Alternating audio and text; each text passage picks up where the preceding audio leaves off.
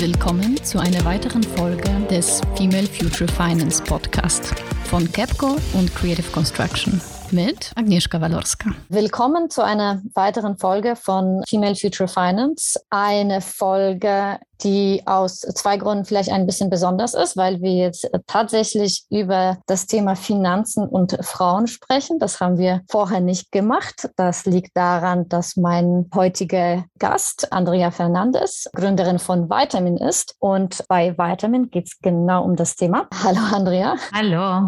Und außerdem ist es die letzte Folge, die von mir gemacht wird, bevor ich das an die Kolleginnen übergebe, die das weitertreiben werden. Andrea, Andrea, schön, dass du die Zeit gefunden hast. Erzähl einfach mal kurz, was macht eigentlich Vitamin und was hat dich dazu gebracht, genau so ein Produkt zu gründen? Ja, gerne. Und ich freue mich sehr, dass du noch bei mir bist, sozusagen, in deinem letzten Podcast. Ja, ich habe Vitamin dieses Jahr im Januar gegründet, weil in unserer Welt es gibt noch ein großes Problem. Frauen kümmern sich nicht auf ihre Finanzen und sie haben noch nicht die Tools und die Werkzeuge, die sie brauchen, ihre finanzielle Zukunft aufzubauen aufzubauen. Und das kommt, weil Frauen werden einfach nicht sozialisiert, so Investition als eine Möglichkeit für ihre finanzielle Zukunft zu haben. Von daher müssen wir das ändern, weil es gibt noch unterschiedliche Gaps für Frauen, das am Ende des Tages oder des Lebens ganz viel kostet. Research sagt, dass ungefähr so Frauen haben zwischen 750.000 Euro bis 1 Million Euro in Kosten während die Rente von diesen Gaps. Und das kommt vom Pay Gap, was in Deutschland ungefähr 18 Prozent ist, vom dieser Career Gap, wo Frauen nicht mehr arbeiten oder eine Pause machen oder Care, Care Pause, weil sie auf Familien sich kümmern etc. Und dann investieren sie auch nicht, wenigstens nicht vom Anfang an. Deswegen sind große Kosten am Ende des Lebens. Und Frauen leben ungefähr fünf bis sieben Jahre länger als Männer. So, sie müssen sich wirklich daran kommen. Und das ist dann eine große Problematik. Und das versuchen wir zu ändern mit Vitamin. Ne? Unsere Mission ist wirklich, die Frauen vom Leben zu verändern durch Finanzkursen, Finanzwerkzeuge und Finanzprodukte, dass sie nutzen können, ihre, ihre Zukunft, ihre finanzielle Zukunft aufzubauen. Und ich bin dahin gekommen, ich komme, ja, ich habe in Finanzen lange gearbeitet. Ich habe Finanzen studiert seit 94 und dann mein erster Job in Finanzen im 98 gehabt bei JP Morgan. Da habe ich Private Banking gemacht und Equity Research und, aber ich habe auch seit Anfang meines Lebens Finanzen gelernt sozusagen, weil mein Vater hat mich so viel darüber beigebracht. Und ja, ich habe andere Sachen gemacht. Mhm. Auch nach Wall Street habe ich in Consumer Products gearbeitet und in Startups und dann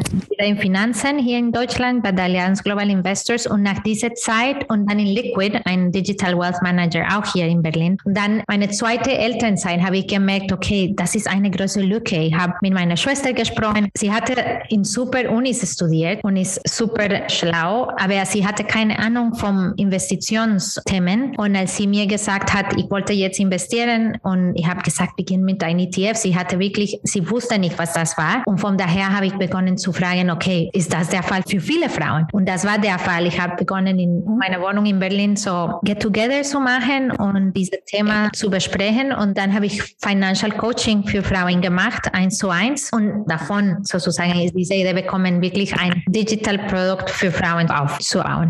Mhm, mhm. Und wie ist es denn für dich? Ne? Du hast ja auch gesagt, du hattest eine Corporate-Karriere, dann bist du zu einem Startup gegangen und jetzt hast du selbst gegründet und hast ja selbst auch zwei Kinder. Was motiviert dich dann ja auch daran, also außer das Thema, auch tatsächlich Gründerin zu sein? Und wie unterscheidet sich das auf einmal das Leben von dem Leben, das du davor hattest? Ja, ich habe in unterschiedlichen Umgebungen sozusagen gearbeitet. Ich war bei der Wall Street und Allianz Global Investors, was ja Corporate ist und auch bei Colgate und dann auch schon in zwei Startups vorher gearbeitet und so Teams geleitet. Und ich glaube, die Pace und was man macht jeden Tag ist ein bisschen anders. Und ich habe auch Entrepreneurial Management studiert bei der Uni in 94, weil ich wollte immer eine Firma gründen, aber ich wusste nicht genau, in welchem Bereich und, mhm. und wie und so weiter. Und dann, ich glaube, letztes Jahr nach der ersten Corona-Ausbruch, mit, weil ich habe meinen Co-Founder im August kennengelernt, ich hatte einfach diese große Motivation, es war so wie jetzt oder nie. Und habe ich begonnen, mich wirklich so in diesem Thema als mehr zu brainstormen zu machen und mit einer Freundin, sie hat sich entschieden gegen Founders sein und mehr so mhm.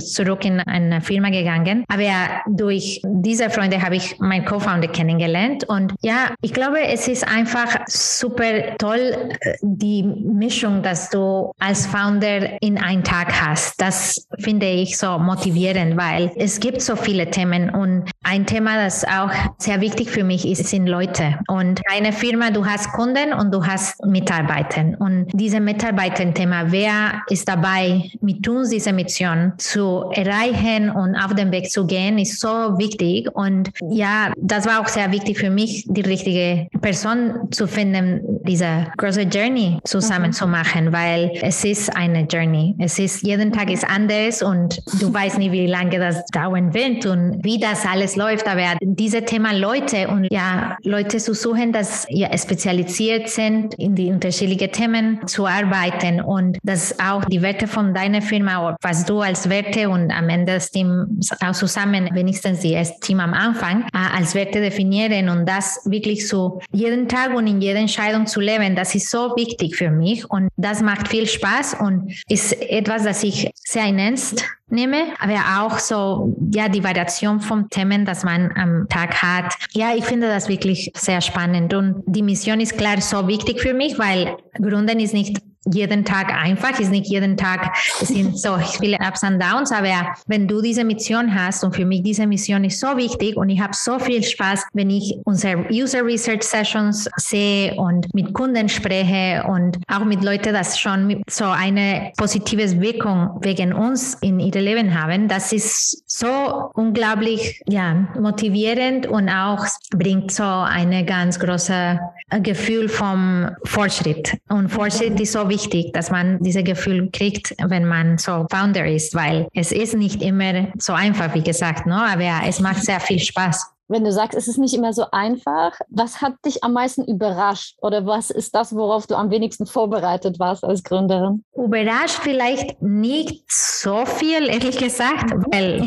vielleicht weil ich schon so unterschiedliche Sachen gesehen habe in unterschiedliche Themen, aber was ich merke, ist, priorisieren ist so wichtig. Jeden Tag ist das gleiche Frage. Was kann ich heute, was ist am wichtigsten heute? Was kann ich wirklich heute machen, das die größte Impact in was wir alle machen hat? Und wie verbringe ich meine Zeit? Das ist, ich glaube, die größte Frage als Founder, weil du konntest 24 Stunden am Tag arbeiten. Weißt du, so wirklich Klarheit zu haben, okay, was sind die größten Sachen, dass wir jetzt erreichen müssen und arbeite ich heute daran? Und die Sachen, dass ich heute auch machen muss, welche welche sind am wichtigsten, welche nicht. Und das ist super wichtig. Und ich glaube, ein anderes Thema ist so, was nicht neu ist, aber ich glaube, was sehr viel Zeit nimmt, ist die richtige Team zu finden. Wenn du wirklich ein Team findest, will, das zusammenpasst und auch auf diese Mission fokussiert ist und auch die Skills bringen, dass, dass du brauchst und so weiter. Ja, das ist auch etwas, das viel Zeit und Energie auch nimmt. Und das geht super, aber es ist einfach, sind tolle, wichtige Sachen machen, weil am Ende des Tages, wenn du Founder bist und als CEO, you're only as good as the weakest link in the team. Deswegen ist das so wichtig, immer zu, zu denken, wie, ja, wie kann ich auch die Leute, die da sind, helfen, ihr Bestes zu geben. Und ja, das finde ich toll. Mhm, mh.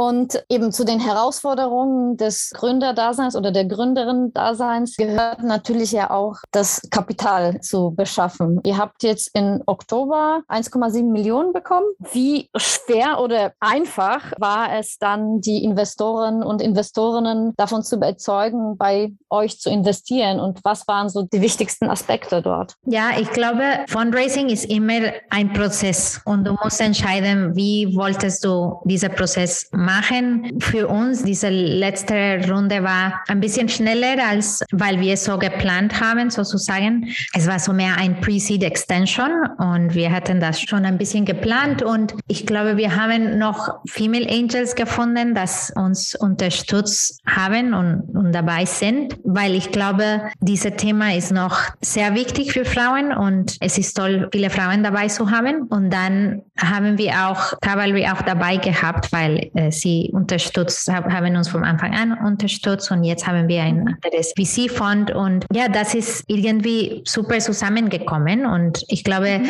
unser Prozess haben wir uns entschieden, so kurz wie möglich zu machen, weil Fundraising kann eine lange Zeit nehmen. Aber ja, es ist gut gelaufen. Jetzt ja, sind wir auf dem Weg weiter, das alles aufzubauen und wir hatten schon, ich glaube, am Anfang oder Mitte des Jahres die neue Marke gelauncht und die neue CI und wir hatten schon ein Beta-MVP gehabt und von daher konnten auch die Investoren die Fortschritte sehen und unser Team mhm. auch ähm, Teil davon war schon da und das ist auch wichtig für die Investoren und das, ja, das hat geholfen, mhm. definitiv. Magst du mal kurz für die Zuhörer und Zuhörerinnen, die sich da in, mit der Startup-Finanzierung nicht so gut auskennen, sagen, was der Unterschied zwischen Seed und Pre-Seed und Pre-Seed Extension ist? es gibt unterschiedliche sozusagen Niveaus vom Fundraising, so wie man das beginnen kann. So, du kannst deine Firma nur durch Angels zum Beispiel am Anfang und ein Family und Friends Round, was wir nicht gemacht haben, weil wir schon ein paar VCs hatten, das auf uns interessiert waren und wir haben uns entschieden für ein Pre-Seed Round mit einem Pre-Seed Round zu beginnen. Das ist so sozusagen die erste Kapital, das du bekommst und wir haben das durch ein VC und Angels gemacht. Wir haben zuerst den VC sozusagen gefunden und wir sind zusammen mit dem VC gekommen zuerst und dann haben wir dann die Angels auch gesammelt und das war unsere erste Pre-Seed und das ist so die erste Kapital, das du hast, deine Idee aufzubauen. Das ist so am Ende des Tages für was du, was du entscheidest. Für uns das war wichtig für die Branding und die und die MVP klar und unsere erste Team Members. Und dann haben wir uns entschieden, noch nicht ein richtiges Seed zu machen, sondern ein Convertible Round. Das ist so mhm. ein Convertible Debt Round. Das ist ein Debt Round, wo du später das so zu Equity wird sozusagen. Also ein Darlehen, was dann in Darlehen umgewandelt wird. Genau, das wird Equity, wenn die nächste Equity Round da ist sozusagen. Mhm. Wenn du das, diese neue Round so sammelst. Und die nächste dann nach Pre-Seed kommt dann Seed und das ist bei jeder Finanzierungsrunde, man versucht eine Valuation für, für die Firma zu bekommen und mit dem Investoren sozusagen zu einer Valuation zu kommen. Das machst du auch bei einem Equity Round, zum Beispiel Seed Round. Bei der nächsten Seed Round werden wir eine Valuation haben und auf diese Valuation X Amount sozusagen, X Geld dann auch so als Cash sammeln, so dass wir weiter aufbauen kann. Und es geht dann weiter nach dieser zweiten Seed Round zu ein Series A Round etc. Und das ist abhängig von was du als Fortschritt gemacht hast, die Traction, das du hast und so weiter. Und in die ersten Runden hast du mehr Angels und dann nachher mehr VCs sozusagen. Und jeder VC ist ein bisschen anders. VCs sind entweder Early Stage fokussiert, eine andere VCs sind ein bisschen später in Series A, Series B fokussiert etc. Und das ist abhängig vom VC, was ja die Fokus ist. Und sag mal, ihr seid auch nicht der einzige Fintech, der jetzt in diesem Feld versucht hier zu bestehen. Ne? So Frauen die Investitionen näher zu bringen, ist ja auch logisch, weil da ist offenbar ja auch eine Marktlücke. Ist die Tatsache, dass da Konkurrenz existiert, eher ein Vorteil oder ein Nachteil für euch? Es gibt Konkurrenten und es gibt auch sehr viele Content Providers in diesem mhm. Thema. Aber ja, man muss überlegen, dass wir über 50 Prozent der Menschheit sozusagen sprechen. Und so von daher, der Markt ist sehr groß und ich glaube, bietet viel Potenzial und ich glaube, es gibt genug zu tun in dieser Gleichberechtigung und finanzielle Unabhängigkeit, Space für, für alle Frauen. Und desto mehr wir darüber sprechen, desto besser. So, wenn man überlegt, wie viele Banken das sind und nicht jetzt so, sondern, weißt du, in der Incumbents, es war nicht nur, dass eine Bank das, da war. Und ich denke, dass, dass wir nur einfach die Fokus mehr in diese Thema bringen. Und ja, von daher glaube ich, und Competition makes you stronger because you have to be on your feet. und warum braucht es dann so ein Produkt? Ja, also du hast gesagt, ihr macht ja natürlich auf der einen Seite auch inhaltlich die Beratung und Content, aber auf der anderen Seite baut ihr ja auch quasi Investitionsprodukte. Warum gehen die Frauen nicht zu Trade Republic, zu Scalable, wenn wir jetzt bei Startups sind, oder machen sich nicht bei den etablierten Banken ein Depot? So, wir haben viel Research gemacht und es gibt unterschiedliche Gründe. Wir wissen, dass ich glaube, das ist ungefähr 15 Prozent der Robo-Advisors Kunden Frauen sind. So, es gibt noch viel zu tun und wir wissen auch, dass 45 Prozent der Frauen, glaube ich, kein finanzielles Fortbild haben. Und wenn sie zu Bank gehen, sie finden oft leider noch Männer in Suits und so. Und die finden nicht Produkte und auch ehrlich gesagt, die Bankbranche war mehr entweder genderneutral aufgebaut oder mehr für Männer soweit. Mhm. Und Frauen brauchen Produkte, das ein bisschen mehr auf dem Weg die Frauen so die richtige Finanzwissen auf den richtigen Weg so bringt, weißt du? Und ein Teil davon ist Finanzwissen und das ist sehr wichtig für Frauen, weil sie wollen lernen und wissen, was soll ich machen und wie soll ich das machen. Aber auf der anderen Seite, viele Frauen denken, dass entweder Finanzen sehr schwierig ist oder dass das kompliziert ist und es ist wichtig, dass wir so nah wie möglich mit beides richtige, gute Content und auch sehr professionell und sehr fokussiert auf Finanzen, aber auf einen Weg, das so gut ankommt für die Frauen, so mehr jargon-free und dass du nicht dieses Gefühl kriegst, das ist total unaccessible, weißt du? Das ist das, mhm. das ist wichtig, wir mit Frauen sprechen. Wir wissen auch, dass für Frauen sehr wichtig so Ziele sind und Ziele zu erreichen ist ein großes Thema. Und wie kann ich diese Ziele erreichen? Es ist nicht nur diese Idee von, okay, ich will Spekulation machen und einfach dadurch mehr Geld bekommen, sondern wofür und was ist ein gutes Weg dahin. Und deswegen sind wir mehr auf diese Long-Term Investing fokussiert, würde ich sagen. Aber ähm, die Kombination von Ziele und dann Investitionsmöglichkeiten und Finanzwissen ist wichtig für uns. Und ich glaube, das ist sehr anderes als was da jetzt ist. Und Frauen müssen so schnell wie möglich auf die Ziele sich fokussieren, weil, wie gesagt, sie haben längere Zeit in die Rente und deswegen müssen sie wirklich beginnen. Und du hast ja vorher gesagt, das Investmentprodukt, das baut ihr mit Partnern auf. Heißt das, ihr setzt auf eine White-Label-Lösung oder wie kann man sich das vorstellen? Ich glaube, die Finanzwelt hat sich sehr in die letzten 15 Jahren. Die Fintech-Welt hat sich sehr entwickelt und es gibt viele unterschiedliche Players, dass die unterschiedliche Lösungen, dass man braucht, so bringen und man muss nicht alles vom Anfang an aufbauen. Das ist nicht, wo die größte Added Value sein kann. Die größte Added Value meiner Meinung ist, dass die Leute verstehen, was sie machen sollen und dass sie damit beginnen. Und wie bringt man die Frauen das zu machen? Und deswegen überlegen wir, was sollen wir bauen, selbst bauen oder was können wir dann vom anderen nutzen? Das heißt, Details gibst du noch nicht preis.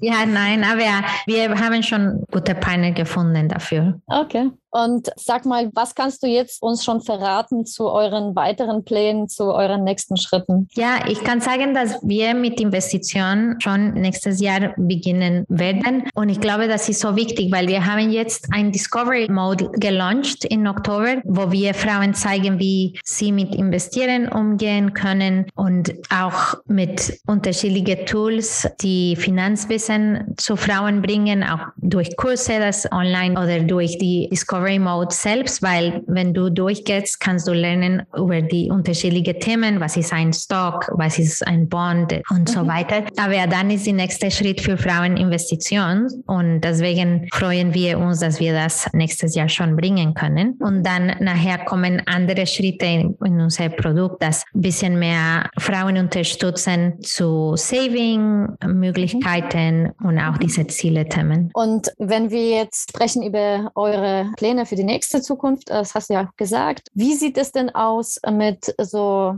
langfristiger Perspektive? Wenn wir jetzt das Jahr 2031 hätten, was würdest du dann sagen? Woran arbeitet ihr dann? Ja, ich glaube, ein Thema, das ich glaube sehr wichtig für Consumers auf der Finanzseite ist, ist diese Idee vom Automated Investing oder Automated Finance fast. Weil ich glaube, es gibt nicht so viele Leute, die jeden Tag über Finanzen sich kümmern wollen. Mhm. Aber die Leute wollen eine starke finanzielle Zukunft haben und mhm. die Schritte dafür zu machen, dass sie das bekommen. Und durch mhm. Automated Investing und Automated Personal Financial Management wird das möglich sein. Was ist damit gemeint? Dass du mit einer Finanzfirma oder Fintech bist und dann dadurch kannst du wirklich fast deine Ziele und deine Leben automatisieren, weil heutzutage gibt es, wie gesagt, so viele unterschiedliche Fintech-Players, dass unterschiedliche Teile von diesem Finanzleben so schon, ja, um, um, um die, diese Teile sich kümmern. Man kann denken, okay, es gibt Providers vom oder Leute, dass diese alle deine Payments sehen können no? Mhm. oder Firmen. Dann hast du die andere Teil, das ist Investment. Und wie kann das alles zusammenkommen, so dass mein persönliches finanzielles Leben und finanzielles Status auf einmal ich sehen kann und auch schon die Sachen machen, so dass ich meine Zukunft schon so aufbauen kann. Und ich glaube, das ist ein bisschen der Holy Grail, aber das wird so einfach